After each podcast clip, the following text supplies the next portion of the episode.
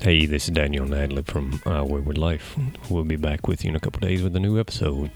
Yeah, and this one we're really excited about. So the last one was not too exciting because we were just telling you how we had COVID and we were Yeah. in isolation for 10 days. And I didn't get yelled at on this one for not introducing Nadler. She didn't even say thank you. Because you said you introduced me and I was going to say thank you, but you interrupted my thank you. no, no.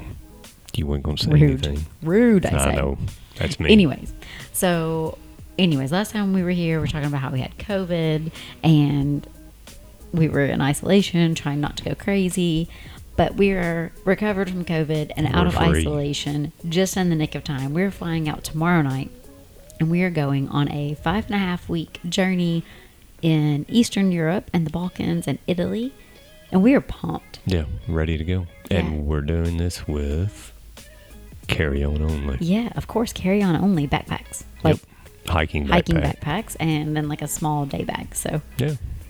Y'all stay tuned. yeah, join in to hear all about where we're going, what we're looking forward to.